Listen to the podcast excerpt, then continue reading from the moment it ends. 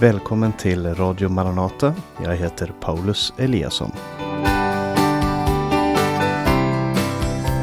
Det har blossat upp en debatt i media på grund av ett eh, läckt dokument från Supreme Court, Högsta domstolen i USA. En debatt som handlar om abort och dess vara eller icke vara. Eh, som regel så är det här en icke-debatt i Norden, alltså abort som att eh, om det ska existera eller inte. Man utgår från att den frågan redan är avgjord och sen så diskuterar man om vilken vecka eller vilka som ska aborteras och tvillingaborter och så vidare. Men vi ska tala idag om grunderna i frågan om abort och det ska vi börja med nu.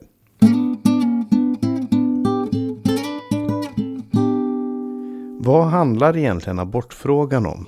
De flesta vet att eh, konservativa kristna är emot abort medan de flesta, i alla fall i Norden, är för abort och ser det som någonting helt naturligt. Men var, vad är anledningen att det är skillnad mellan de här grupperna och vad, vad är det de är oeniga om? Och det handlar om två väldigt enkla frågor. Och den första frågan är, är ofödda barn helt och fullt människor? Är de helt och fullt människor? Och den andra frågan är, kan det under omständigheter vara lagligt att döda ofödda är, vare sig de är människor eller inte? Det är de två stora frågorna. Och vi ska börja idag med att tala om den här frågan. Är ofödda barn helt och fullt människor? För att svara på den frågan så skulle man egentligen behöva definiera en människa. Vad är en människa för någonting? Är det vår genetik? Är det eh, vad vi är som väsen? Eh, är det någonting andligt, metafysiskt eh, över det här? Men vi behöver egentligen inte göra det.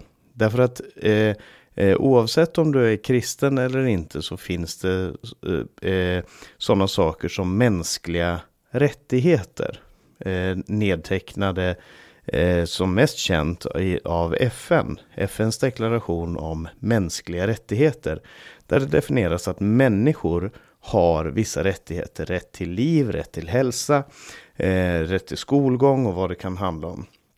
Så det finns någonting som är en människa och dessa människor har vissa okränkbara rättigheter. Till exempel rätten till liv. Människor har rätt att leva. Ingen har rätt att ta en annan persons liv utan att det eh, begrundas i väldigt speciella, alltså att man har gjort sig förtjänt av det på ett eller annat sätt. Om man är för, vilket jag inte är, om man är för eh, dödsstraff till exempel. Men, men man kan tänka sig scenarion där en människa inte längre har gjort sig förtjänt av de här mänskliga rättigheterna som de har. Men eh, i utgångspunkt, en oskyldig person ska inte eh, straffas med döden. Så, Eh, eh, så det, är, frågan om vad som är en människa är egentligen inte relevant. För vi vet att vuxna människor har okränkbara rättigheter. Och frågan är då om ofödda har samma rättighet. Och då måste vi fråga oss själva, vad är skillnaden mellan födda och ofödda? Eller vad är skillnaden mellan de som är före gränsen för när man får ta abort och de som är efter gränsen när man får ta abort. Oavsett vad den gränsen är. Om den gränsen är första graviditetsveckan, om den gränsen är 18 eller om den gränsen är när man är fem år. Så måste man fråga sig vad är skillnaden mellan född och ofödd? Vad är skillnaden mellan de som har rättigheter och de som inte har rättigheter. Och i det här fallet så ska vi fråga oss vad som är skillnaden mellan ett foster i mammans mage som vi enligt svensk lag har rätt att abortera och vad som är skillnaden mellan dem och en person som vi inte har rätt att abortera. Och det första vi kan fråga oss är vad som är likheten mellan en, säg en vuxen person och en person eh, i tredje graviditetsveckan, ett foster. Ja, likheten är ju bland annat att det finns ett unikt DNA, alltså rent biologiskt så är det två olika, alltså det, det, var och en av dem är unika väsen. eh, med ett unikt DNA. Där du har också en avgränsbar kropp. Det är inte en del av mammans kropp som en blindtarm eller en visdomstand. Eh, så jag har en, en eh, kropp som, som eh, eh, jag besitter och som bara är jag. Medan du har en kropp som bara är du och på, på samma sätt är det då med den ofödde. Eh, en ofödd har, precis som vi, ett eget livsuppehållande system. Även om vi, precis som de, behöver näring utifrån, så har man ett eget livsuppehållande system med hjärta, hjärna, nerver och så vidare. Eh, och det är en unik individ, så likheten eh, finns på alla de här planen mellan födda och ofödda. Men vad är då skillnaden mellan en, en vuxen person och ett eh, foster? Jo, för det första så är det storleken. Och vi ska komma tillbaka till var och en av de här punkterna. Det är graden av utveckling. Det är geografisk placering. Och det är beroendeställningen. Eh, graden av beroendeställning. De fyra sakerna är eh, skillnaden mellan ett foster och en vuxen person. Och lägg märke till att jag säger graden av, för att det är det det handlar om. Graden av storlek, alltså hur stor är en person? En vuxen person är, i alla fall generellt sett, jag vet inte om det finns några undantag, större än en ofödd person. Graden av utveckling, vuxna personer är mer utvecklade än ofödda. Geografiska placeringen, eh, barn är eh, Ofödda barn är i sin mors mage, födda barn och vuxna är utanför. Och graden av beroendeställning. Men låt oss ta de här en, en efter en. För att eh, det, de här eh, skillnaderna används i argumentationen från de som är för abort.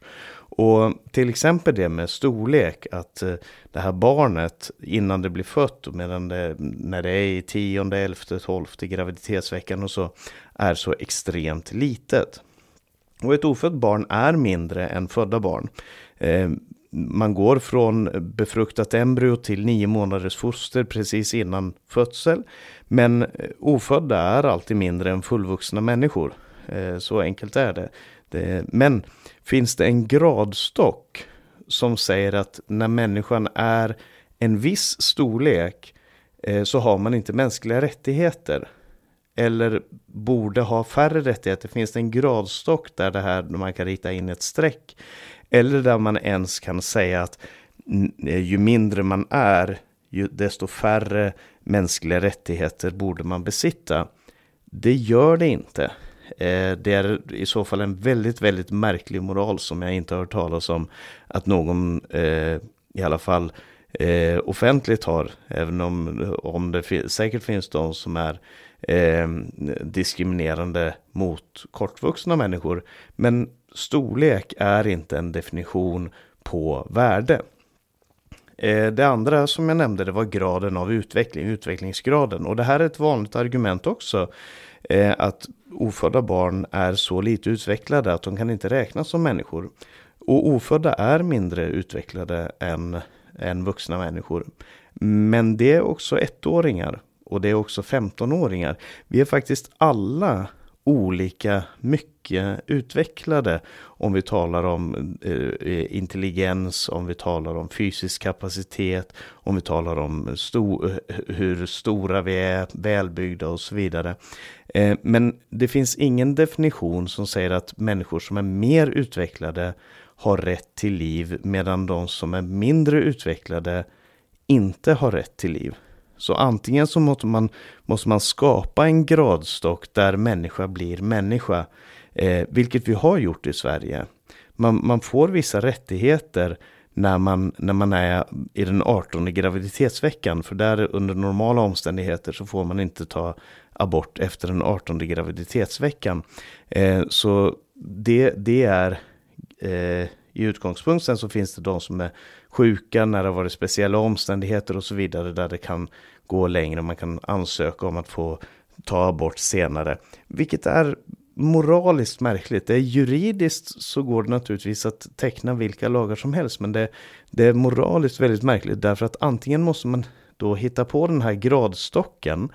Eller så måste man säga att det finns en, en plats där, där människans eh, börjar att vara människa.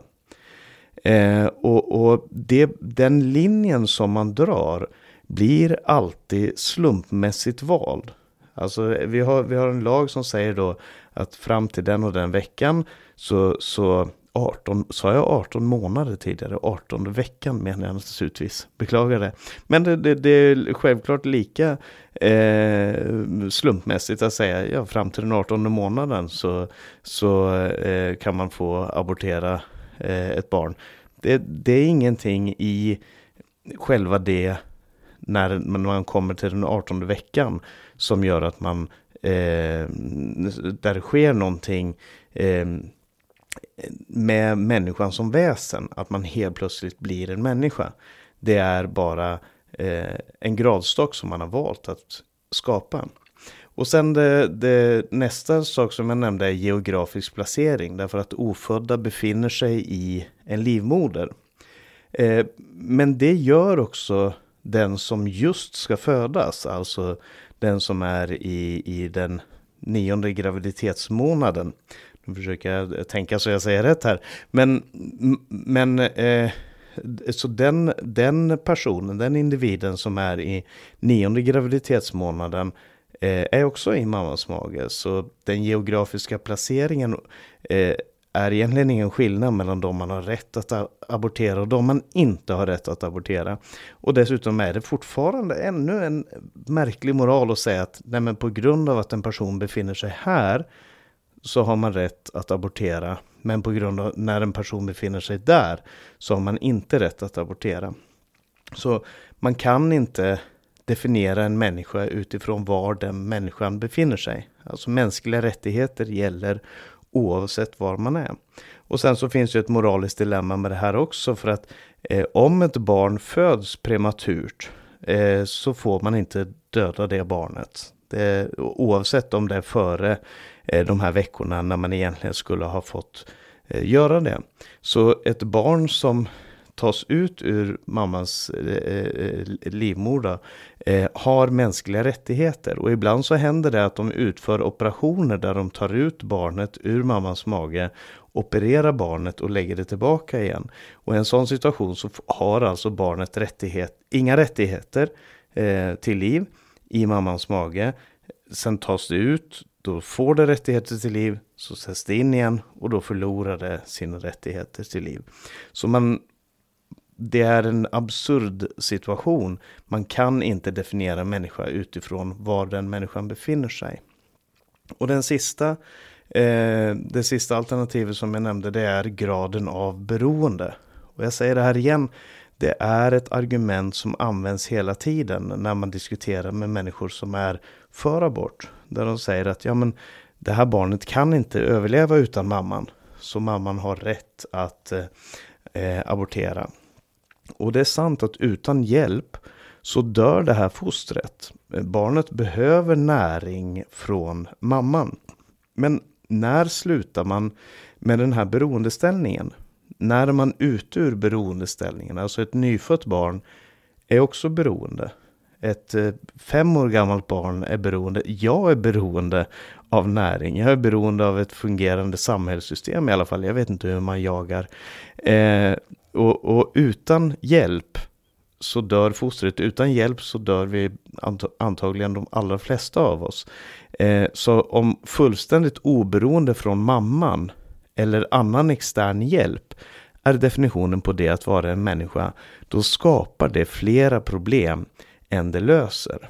Så i alla de här, eh, de här fyra olika skillnaderna mellan vuxna och foster så ser vi att det är en gradskillnad eh, både när det gäller storlek, utvecklingsgrad, geografisk placering och beroendeställning så handlar det om grader där man helt eh, slump, inte slumpmässigt ska jag inte säga, men, men där man utan att kunna definiera har dragit ett streck och sagt att här, här gäller det.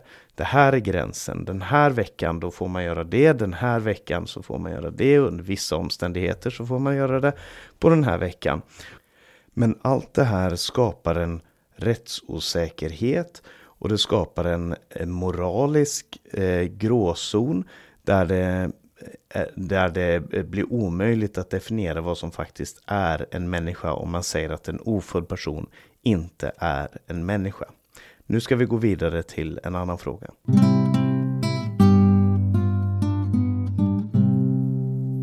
Kan man inte döda foster i alla fall? Alltså rent biologiskt så kan man inte definiera foster som icke-människor. De är människor. Fråga en biolog vad som är skillnaden mellan en ofödd och en född.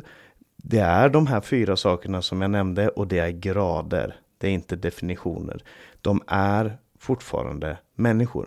Men vi kan ju rent juridiskt säga att de inte har samma rättigheter. Det har vi, det har vi gjort i, i svensk lagstiftning, norsk lagstiftning, flera andra som säger att det, det eh, från den här veckan så har de de här rättigheterna. Från den, och ofta så formuleras det ju på det, åt det andra hållet, nämligen att mamman har rätt att abortera. Mam, den som bär på barnet har rätt att eh, avsluta eh, graviditeten. Eller hur man nu vill omskriva det för att undgå begrepp som mord eh, eller att döda eh, barn, individ och så vidare. Det säger man gärna avsluta graviditeten för fostret eller någonting liknande. Eh, men men eh, så rent juridiskt så kan man säga att de inte har samma rättigheter. Men juridik gör inte en sak rätt eller sann. Eh, det, det har varit intressant att samtala med människor som har varit abortförespråkare. Där de har sagt att ja men det är ju lagligt.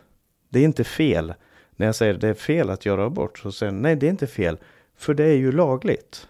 Eh, och det är inte definitionen på rätt och fel om någonting är lagligt eller inte. I, historiskt sett så har otroligt många saker varit lagliga eller olagliga som inte borde ha varit det. Eh, och det, det, är ganska högmodigt av oss att komma och säga att ja, men i vår kultur, i vår tid, så har vi det perfekta systemet där rätt saker är lagliga av rätt anledning. Så är det helt enkelt inte. Men hur försvarar man då mord på ofödda? Vad är de argumenten man använder som, som kan användas även om den ofödde är eh, en människa rent definitionsmässigt? Jo, det första är att fostret är en del av mamman. Så att det inte är en egen individ utan man säger väldigt ofta så här. Ja men det är min kropp och mitt val. Och, och i, med, i betydelsen det här outvecklade fostret, det här fostret som inte har nått, eh, nått över det här antalet graviditetsveckor. Det fostret har, eh, är en del av mammans kropp. Det andra är att eh, mammans valfrihet står över barnets rätt till liv. Alltså det är hennes kropp, hennes val, eller hur? kvinnans kropp, kvinnans val. Så hon har valfriheten. Hon har rätten att välja. Och den rätten att välja om hon vill bära det här barnet eller inte står över det barnets rätt till liv. Det är det andra. Det tredje är, eh, och det här används också som ett argument, det är bäst att ett oönskat eller sjukt barn inte blir fött. Och jag tror inte vi kommer till att komma igenom alla de här tre argumenten. För det tillåter inte tiden här men vi kommer antagligen komma tillbaka till det här om en vecka i Radio Maranata. Men vi ska i alla fall se hur långt vi hinner. Det första argumentet var alltså att fostret är en del av mamman och här är premisserna i argumentet. Att för det första, foster är en del av mammans kropp precis som en tand, en blindtarm, en hand, en fot, hjärtat, lungan, vad det än skulle vara. För det andra, det är inte moraliskt fel att till exempel dra ut en tand. Och därför, för det tredje, så är inte abort fel. Det här är ett mycket använt eh, argument. Men per definition så är det inte sant och vi har sett på det lite redan. Det är inte så att bara för att någon, någon befinner sig i en annans kropp så tillhör det kroppen eller är en del av den. Så bara för att någonting är inne i mig så betyder det inte att det är en del av mig. Jag har till exempel varit i en, en trafikolycka och jag har fått inopererat skruvar och metallstänger och allt möjligt i mig. Eh, även om jag kan säga att ja, men det har blivit som en del av mig. Det är inte jag, det är inte mig, det är inte min kropp. Eh, jag kan också ha saker och ting i mig om det kan, du kan prata om virus eller den typen av ting, eh, parasiter eh, eller andra levande saker som befinner sig i min kropp som inte är jag.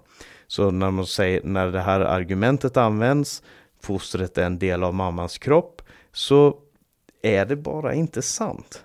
Alltså vi måste kunna definiera någonting som eh, varande eh, som, som eh, en del av mammans kropp utan att det eh, innefattar allt som befinner sig inne i en kropp. Och vanligtvis när vi definierar vad som är en egen människa, som sagt, vi gör det genom DNA, ett eget nervsystem, ett eget medvetandecentrum och så vidare. Och barn och mor delar ingenting av detta. Faktum är att de delar ingenting förutom näringen. Näringen som kommer till barnet eh, i mammans mage eh, kommer genom mammans eh, eh, det mamman själv äter. Det är det enda de delar. Plus att han befinner sig i hennes kropp. De delar inte kropp.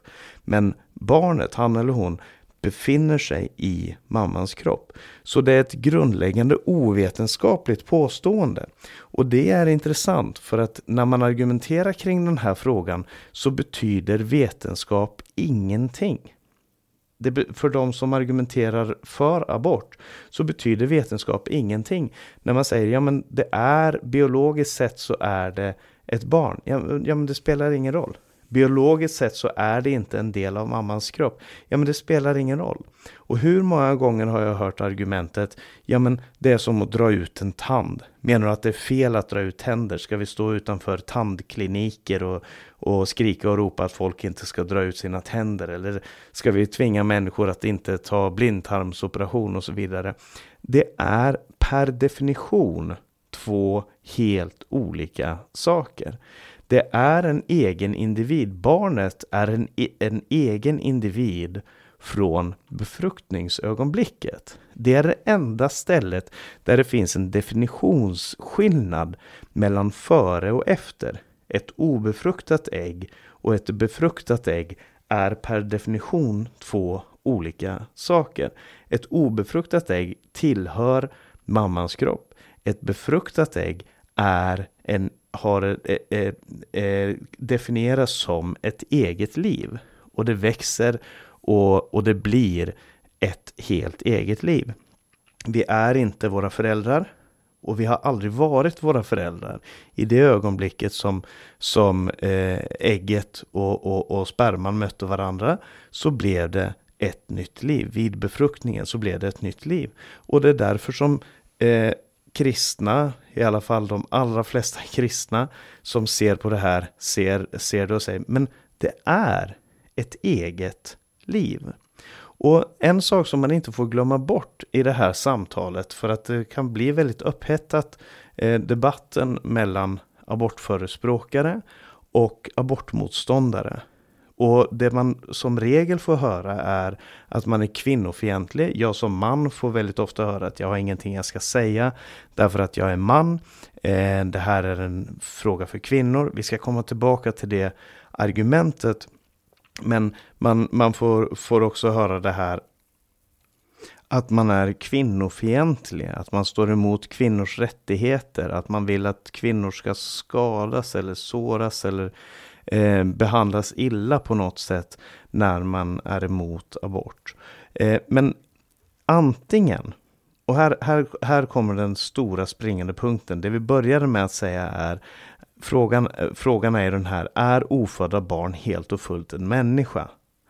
Eh, om ett ofött barn är helt och fullt ett, en människa, om det är sant, då är det mord på barn. Alltså, ly lyssna igen och, och sätt dig in i situationen där du anser att någon är en människa.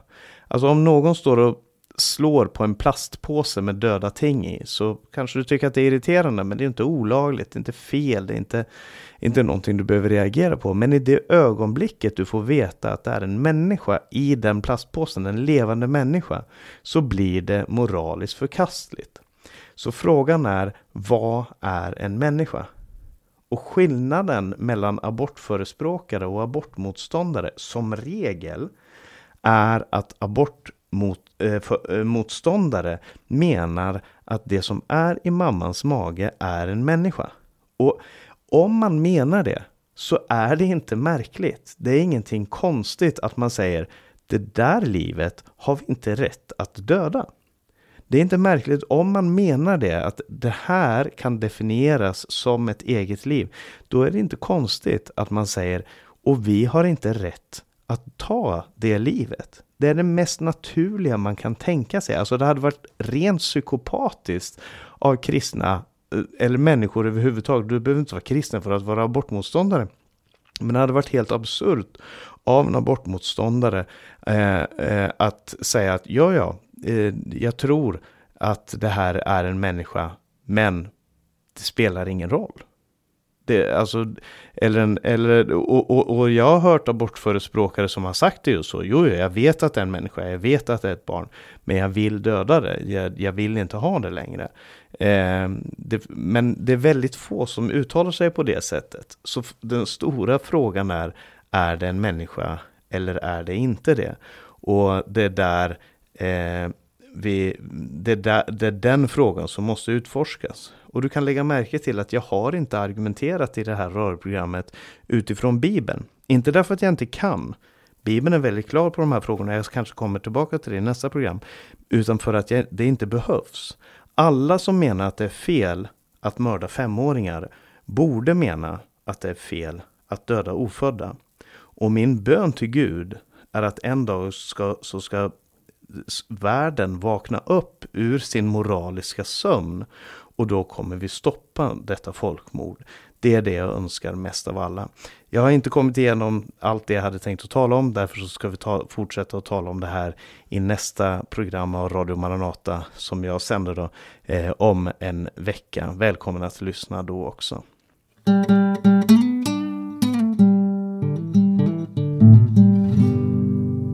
Du har lyssnat till en podcast ifrån Radio Maranata med mig Paulus Eliasson.